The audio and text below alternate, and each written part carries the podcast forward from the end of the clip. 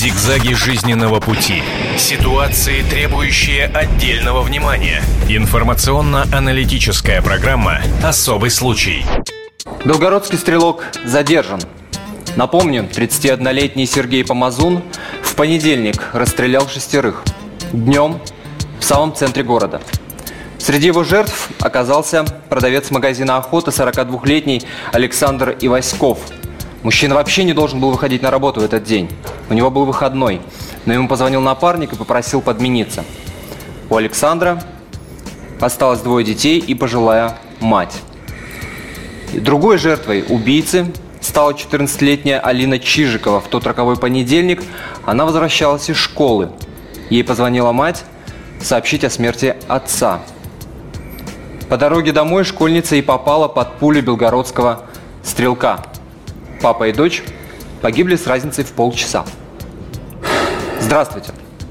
Особый случай в эфире телевидения «Комсомольская правда». Меня зовут Антон Арасланов. Обсуждаем, говорим сегодня о страшной трагедии в Белгороде.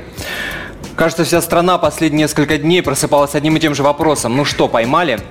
И кажется, все вздохнули с облегчением, когда наконец узнали, что Сергея Помазуна задержали. И нам вновь есть о чем поговорить. Насколько успешной можно считать операцию по поимке особо опасного преступника? Что нам делать дальше, чтобы не появлялось на улицах наших городов вот подобных Сергеев Помазунов, и мы могли чувствовать себя в безопасности? И можно ли было предотвратить стрельбу в центре города? Что должны были сделать органы? И как на это все реагировать? Обсуждаем и разбираемся вместе с специалистами, гостями нашей студии. Представлю их чуть позже. А пока слушаем сюжет, заранее подготовленный нашими журналистами. В Белгороде задержан убийца шести человек. Два дня его искали всем городом. Все это время Сергей Помазун прятался в болоте. Во вторник он решил выйти из укрытия и пробраться в грузовой вагон. Но до вокзала не дошел. Стрелка поймали полицейские, прибывшие в Белгород из Курска для поимки особо опасного преступника. В тот вечер четыре курских офицера патрулировали окрестности окрестности. Сдаваться преступник не собирался. Он кинулся на полицейских с ножом. С четырьмя ножевыми ранениями 45-летний майор Юрий Седых доставлен в больницу. Жизни курского офицера уже ничего не угрожает, но шрамы останутся навсегда, как напоминание о схватке с белгородским стрелком. О том, что убийцу схватили, горожане узнали быстро. На вокзале собралась разъяренная толпа белгородцев. Полицейские и ОМОН с трудом сдерживали напор, люди пытались даже закидать убийцу камнями. Пока стрелка искали, вся Россия ломала голову, зачем Сергей Помазун вскрыл отцовский сейф, украл карабин, отцовский джип и отправился в магазин «Охота», где расстрелял трех продавцов а на улице принялся палить по прохожим. Ответов нет до сих пор, есть лишь догадки. В школе, где учился Помазун, утверждают, что он был замкнутым и молчаливым. После учебы устроиться никуда не смог. Покатился по наклонной.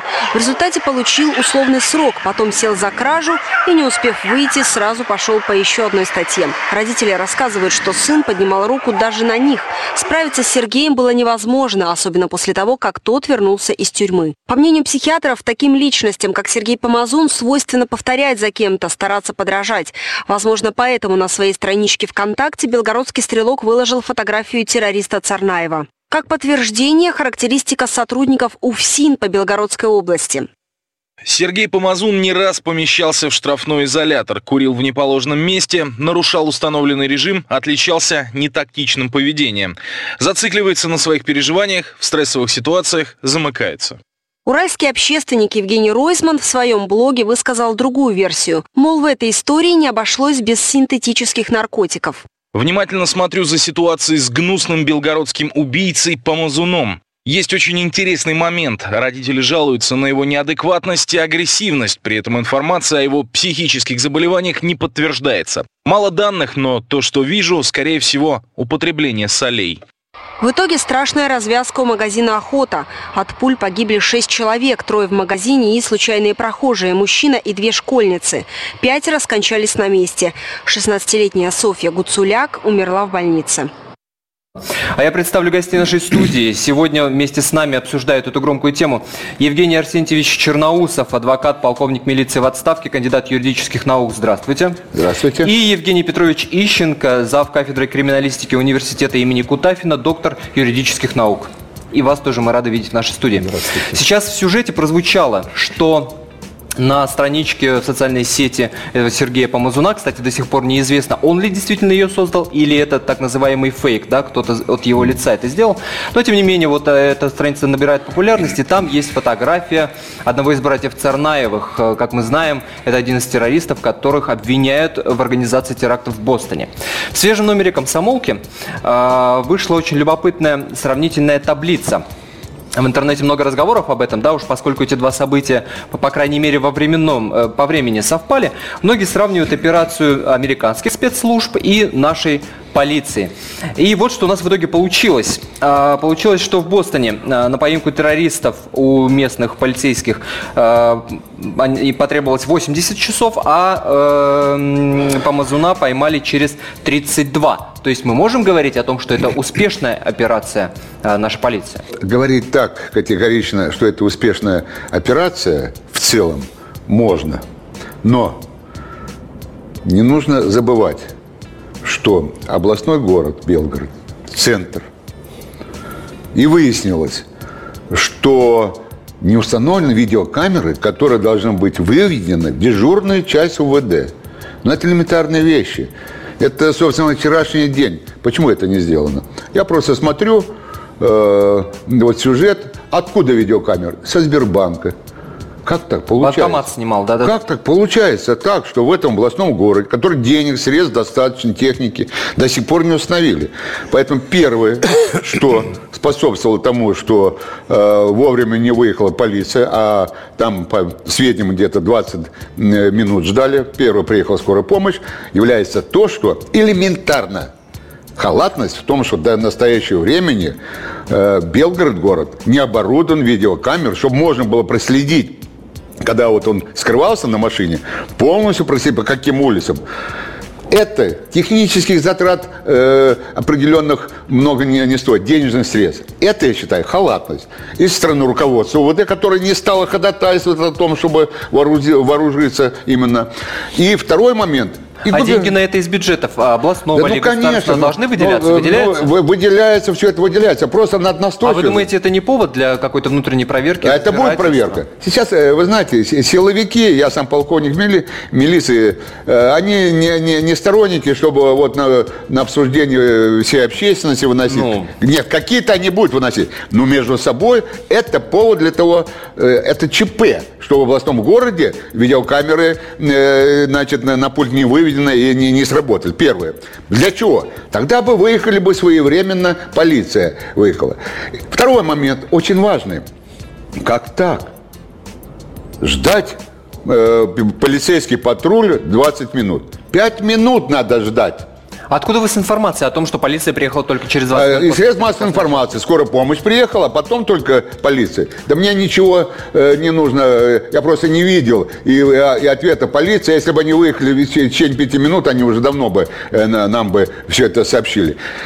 Квадраты должны быть по, по всему городу, разбито. И на этот случай тяжелый, а надо всегда подразумевать худшее, лучше оно само придет, что такое может случиться, и оперативно сработает. Таким образом, вот он второй недостаток.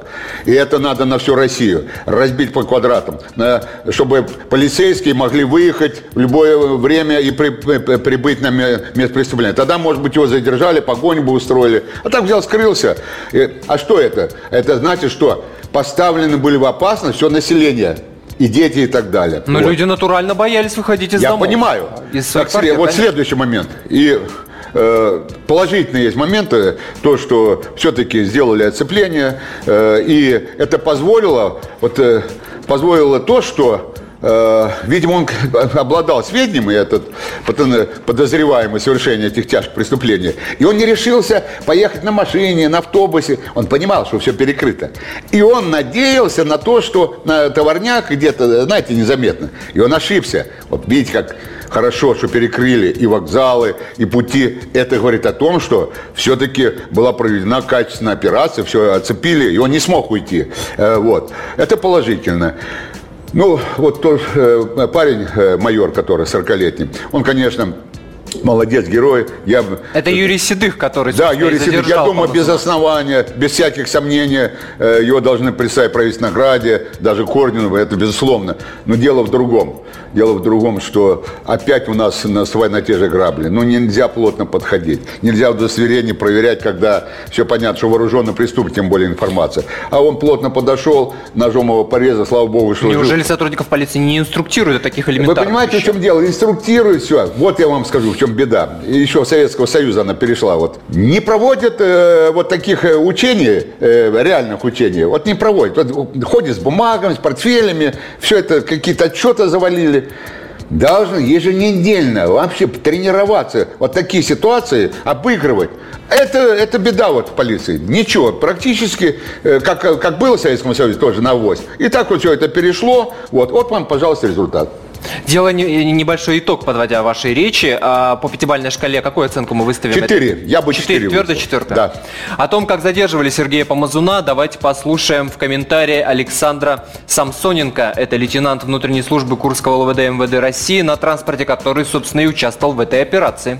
Увидел облик человека, э, решил немножко подойти к нему поближе, чтобы проверить у него документы. Э, после чего когда я у него попросил э, удостоверение личности, он сказал, что документов при себе он не имеет. Э, и назвал э, ложную фамилию. Какую? Честно, я вам сейчас не скажу. После чего подошли сотрудники поближе. И человек начал нервничать. Оказывается сопротивление. Оказывает сопротивление. Он сделал э, взмах и нашему сотруднику нанес два ножевых ранения. Э, наш э, коллега был плечо. ранен в плечо и височную часть. А сейчас у нас на связи есть Дарья Токарева, спецкор «Комсомольской правды». Что на, данную, на данный момент самые последние новости и подробности об этом, об этом громком деле? Здесь выбиралась временная мера пресечения, когда прокурор предложил э, временный арест на один месяц и 29 дней, э, то получилось так, что каким-то образом э, тут же вскочил задержанный, он же Сергей Помазун, и сказал, а я ничего не делал, я ни в кого не стрелял, это был не я. А после этого ему стали задавать, естественно, наводящие вопросы. А, естественно, прозвучало, насколько в целом и в принципе да, а, можно было ударить человека ножом прямо вот при задержании. Как же были не вы? Но на что Сергей Помазон сказал, а почему я должен вам отвечать? И вообще, э, зачем вы задаете эти вопросы? Я же сказал, что это был не я. Э, в целом, и при задержании, и э, после того, как его доставляли в участок, вел он себя совершенно неадекватно. То есть настолько неадекватно, что даже вот четверо курских представителей линейного отделения полиции сказали, что он производил впечатление нездорового человека. Однако по версии всех специалистов, э, и психиатров, и психологов, он вполне может играть. Спасибо. На связи со студией «Комсомольской правды» был специальный корреспондент «Комсомольской правды» Дарья Токарева с последней информацией по поводу Сергея вот Помазуна. Зигзаги жизненного пути. Ситуации, требующие отдельного внимания. Информационно-аналитическая программа «Особый случай». Белгородский стрелок задержан. Напомню, 31-летний Сергей Помазун в понедельник расстрелял шестерых. Днем в самом центре города.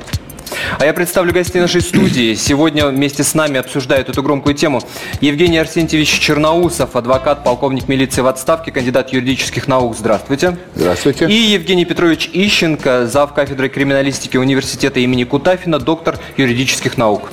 Дело в том, что информация была и есть, что он лечился амбулаторно у, у психиатра. Да не подтверждается ничем такая информация. Минуточку. Корреспонденты на месте неоднократно не пытались выяснить. Не Никаких хорошо, официальных подтверждений хорошо. этому мать, нет. Мать сама прямо говорила, он невменяемый, он невменяемый. Да, родственники говорят, что он невменяемый, что он зверь. Вот я вам могу сказать следующее. А то уже приплели, извините за выражение, наркотики и так далее. Вот преступника действия оценивают и сразу определяют, преступник, когда совершает преступление, у него есть мотив и цель. Если Конечно, он делает конечно. осознанно и вполне, так сказать, э, и так далее. В данном случае что мы видим? Мы видим, э, расстрелял совершенно там, хотя мо- мог там быть мой мотив корыстный, не, э, просто убил трех человек, потом вышел на улицу. Вот. Может ли человек, нормальный псих, даже ранее судимый этой роли не играет, сразу после этого стрелять невиновных, тем более детей. Я могу сказать, даже преступники, самые ярые матеры, никогда они... Ну, на этот счет, на самом деле, есть разные Мину- мнения. Вот, мину- Е- Евгений мину- Петрович, как, как минуточку. вы Вот считаете? ra- разные мнения. Мы- а то, а то, а то из него Да, делают... давайте- давайте делают дадим возможность настоящего Евгению преступ- Петровичу преступ- высказаться. Преступника делают. Евгений Петрович, а, вот да, споры, да, э, вменяем, не вменяем, псих, не псих. Вчера мы, например, разговаривали э, с психиатром, он говорит, что, судя по видеозадержанию, да, где вот он лежит скрученный, значит, да, по его реакциям, по тому, что он понимает, что его спрашивают, по э, его действиям до того, да, что он все-таки прятался, что человек невменяемый в состоянии психоза, э, человек, который ведет себя неадекватно и привлекает, наоборот, к себе внимание. Здесь мы, вот, вот эти вот э, моменты, детали нам о чем говорят? Ну, о чем эти детали могут говорить? Эти детали, как, с какой точки зрения оценить, о том они и скажут. Вменяем? Э, Помазун? Это не... И, со- Или сейчас он, э, если он вменяем, то он Антон. сейчас, получается, играет сумасшедшего, Нет, когда говорит, я нет, не стрелял в детей, не я стрелял в ад. Это не обязательно. А как Вы по-вашему? понимаете, ситуация не столь однозначна и не так проста, как Так, э, так. пытаются ее повернуть. Ответить, был ли он вменяем и сейчас он вменяем или не вменяем, это э, совершенно разные вопросы. Разные. Потому что в момент совершения преступления субъект, его совершивший, может быть в состоянии, так сказать, помутненного рассудка, и тогда его, так сказать, уголовная ответственность э, к нему не применима, а применимы э, меры принудительного Но он же понимал, что следует, какие последствия Это его нет, поступка. он нет, уехал, нет, спрятался, Это- а, скрывался. Вот я еще раз хочу очень точную провести грань. Э, Юристы, те, кто занимается, так сказать, уголовным правом, процессом, криминалистикой, так сказать, юристы криминального э, жанра, будем говорить, проводят совершенно четкую грань. Для того, чтобы выяснить, был ли он вменяем момент совершения преступления, в момент вот этой вот стрельбы в самом центре города Белгорода, должна быть назначена стационарная судебно-психиатрическая По-вашему, он не был экспертиза. А я пока еще свое мнение не высказал. Я говорю, как должно решаться, должен решаться этот вопрос. И тогда группа психиатров может и должна дать заключение, был ли он вменяем в момент совершения преступления и насколько он вменяем в настоящее время. Бывали случаи в следственной практике, когда человек был вменяем, вменяем в момент совершения преступления, но после совершения преступления, ну, как говорится, спрыгивал с катушек. У нас на этот счет есть мнение психиатра-криминалиста Михаила Виноградова. Давайте послушаем, что он считает по этому поводу. Оценка того, что он сделал, укладывается в рамки возбудимой психопатии. Либо это тяжелый, возбудимый, агрессивный психопат, либо это психопатоподобная форма шизофрении. Таких возбудимых и агрессивных людей в целом в, в обществе любом примерно полтора-два процента. Казалось бы, по крайней мере, с точки зрения обычного обывателя, всю эту ситуацию можно было предотвратить. Предотвратить каким образом? Человек э, четырежды судим. Человек, как кажется нам на данный момент, невменяем абсолютно. И он совершенно спокойно, значит, выходит на свободу, и какой-то контроль с точки зрения обывателя за этим человеком должен осуществляться. Вот расскажите мне, пожалуйста, как это должно было происходить, и как должны были реагировать в полиции участковые на обращение родителей, что он их бьет. Ну, как они должны были реагировать? Они должны были реагировать должным образом. Хотя бы э, вызвать его на беседу, предупредить, вынести предостережение и так далее. Но это, к сожалению, отношение наплевательское, я бы сказал, э, к обращениям граждан о том, что кто-то кого-то бьет, муж жену, э, сын родителей и так далее. Оно с советских времен еще, когда я был э, следователем в прокуратуре, это очень давние, давние э, начало 70-х годов. Э, к сожалению, такие случаи бывали. И мне приходилось расследовать уголовные дела, когда после вот таких вот э, постоянных избиений, издевательств, э, тот, кто занимался этим, mm-hmm. оказывался, так сказать, жертвой в отношении него, э, так сказать, человек не выдержал и убивал его. Зигзаги жизненного пути. Ситуации, требующие отдельного внимания. Информационно-аналитическая программа «Особый случай». Вот Виноградов, он правильно сказал, полтора процента, он сказал, таких людей. Здесь совсем другая ситуация. Здесь в большей мере не полиция виновата. Вы, если этого человека вовремя психиатр не вы не изолировали, какой может быть меры предупреждения? Причем, причем здесь участковый инспектор. То есть человек с этим заболеванием, его должны, э, так сказать, э, сопровождать еще из колонии и изолировать его от общества, потому что он опасно, опасно для общества. То есть по закону должны были да, конечно, его контролировать? Сейчас, сейчас безусловно, чтобы да. не нести уголовную ответственность, а, к сожалению, можно примерить уголовную ответственность тем, кто обязан это выявлять, их, их психиатрам, почему они не вывели. Вот. Это халатность с тяжкими последствиями, э, более, э, смерть более двух человек до 7 лет. Странно вообще у нас уголовный кодекс.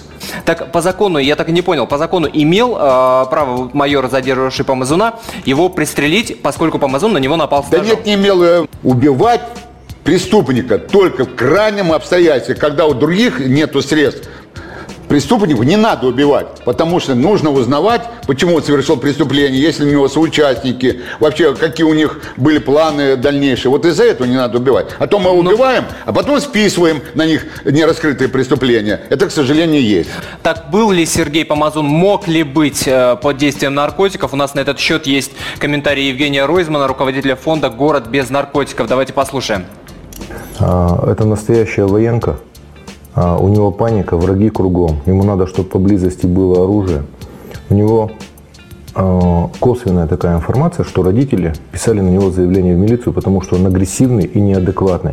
Вот эту агрессивность и неадекватность дает именно употребление МДПВ, вот этих синтетических наркотиков. Ну, плюс вот это вот расширение зрачков сумасшедшее. И вот это вот, а, он потерял границу между реальностью, он потерял границу между реальностью и между виртуальным миром. Вот это вот дало результат немотивированная дикая агрессия совершенно. Потом э, сразу же эти наркотики, они дают такое побуждение к действию сразу же. Плюс все в кучу, э, вот эта вот мания преследования. Понятно, у него это, его ад окружает, он отстреливается кто и как должен был осуществлять надзор? Ну, давайте исходить из того, что это ну, все версии нужно отрабатывать. Вот э, Евгений Розин, который я тоже знаю, с ним хорошие отношения, он сказал, как будто, знаете, как специалист, как будто э, проведена экспертиза, в крови нашли наркотики. Это версия просто. Ничего не нашли. Ничем не подтверждено. Еще раз говорю, при обыске не нашли, вы знаете, при обыске обязательно найдут, если наркоман, но не нашли. Ну вот он э, пытается нам эту версию. Да, пожалуйста, надо ее отрабатывать. Когда проведут, кровь возьмут, все будет ясно. Евгений Петрович, как вы думаете, можно ли снимать в этой ситуации э, вину с участковых, которые, возможно, как предположительно, не провели э, должную работу с э, человеком, который только что вышел на свободу? Спасибо за вопрос. Я думаю, что, конечно же, ответственность с участкового уполномоченного э, снимать нельзя. Но я хотел бы немножечко шире взглянуть на эту ситуацию. Да, пожалуйста. Э, значит, вот э, мы знаем, что Папазон при задержании ранил э, сотрудника милиции. Вот. Перед этим он расстрелял в центре Белгорода шесть в принципе, ни в чем не повинных Абсолютно. людей. Вот. И э, сейчас при задержании и при э, избрании ему меры пресечения в суде в качестве ареста он заявил, что ни в чем не виновен. Значит, э, здесь дальнейшие действия какие здесь при такой сложной ситуации, столь громкое уголовное дело будет должно быть проведено расследование. Ни у кого не возникает сомнений, я что понимаю, должно Я быть. понимаю, что ни у кого этих сомнений не возникает. У меня возникает сомнение, насколько э, качественно, насколько глубоко, насколько всесторонне и грамотно это расследование будет проведено. Я интересовался э, состоянием следственного аппарата Российской Федерации вообще. Так. У нас три, так сказать, больших следственных аппарата. Самый большой в системе МВД. Недавно мы отмечали 50-летие создания следственных органов в системе Министерства внутренних дел. Значит, сейчас, вы знаете, создан Следственный комитет, отдельный следственный орган, который раньше был при прокуратуре, теперь это отдельный, самостоятельный следственный орган. Ну и есть следствие э, ФСКН, Федеральной службе контроля. Вы сомневаетесь в чем? В том, что А они я не сомневаюсь. способны провести расследование на таком Они уровне, чтобы целом- мы поняли и получили ответ на Они все в целом не будут проводить расследование, будут проводить расследование конкретный, э, допустим, э, по, по Белгороду Следственный комитет. Это дело Вы сомневаетесь в компетенции их сотрудников? я сомневаюсь в компетенции их сотрудников по той простой причине, что, к сожалению, э, среди кадров э, Следственного комитета очень мало профессионалов. И здесь вот, когда звонили, э, он сказал, что вот вопрос был, товарищ полковник, вы помните, как это было? А сейчас нас всех повыгоняли, Да, да, и да, да. вот у нас теперь э, ситуация такая, никто ничего не делает. Я боюсь, что э, я хотел бы во всяком случае надеяться, что это расследование этого дела будет поручено серьезному, опытному Я, следователю. я, я думаю, что каждый, э, каждый житель России надеется на это. Э, Вот скажите мне вот про такой момент. Все-таки давайте почетче э, попробуем ответить на вопрос. Мать и отец Памазуна неоднократно обращались в полицию. Да. Неоднократно по поводу значит, семейных скандалов, по Да. поводу неадекватности Да. сына, по поводу того, Да. что он бьет их, э, деньги требует и так далее, так далее, так далее. Как в этой ситуации должны были отреагировать э, органы и в частности участковый, который Самым принял это образом. заявление? Понятно. Каким образом? Самым простым образом, поскольку побои – это дело частного обвинения, Так. он мог порекомендовать родителям обратиться в суд за защитой своих прав. Спасибо, у нас очень мало времени остается до конца Нет, я нашего хотел- эфира. я хотел бы напомню, что вместе с нами были Евгений Черноусов, адвокат, полковник милиции в отставке, и Евгений Ищенко, зав. кафедры криминалистики университета имени Кутафина. Что ж, оставайтесь вместе с нами, нам всегда есть о чем вам рассказать, тем более по таким громким резонансным темам. Не переключайтесь. Зигзаги жизненного пути. Ситуации, требующие отдельного внимания. Информационно-аналитическая программа «Особый случай».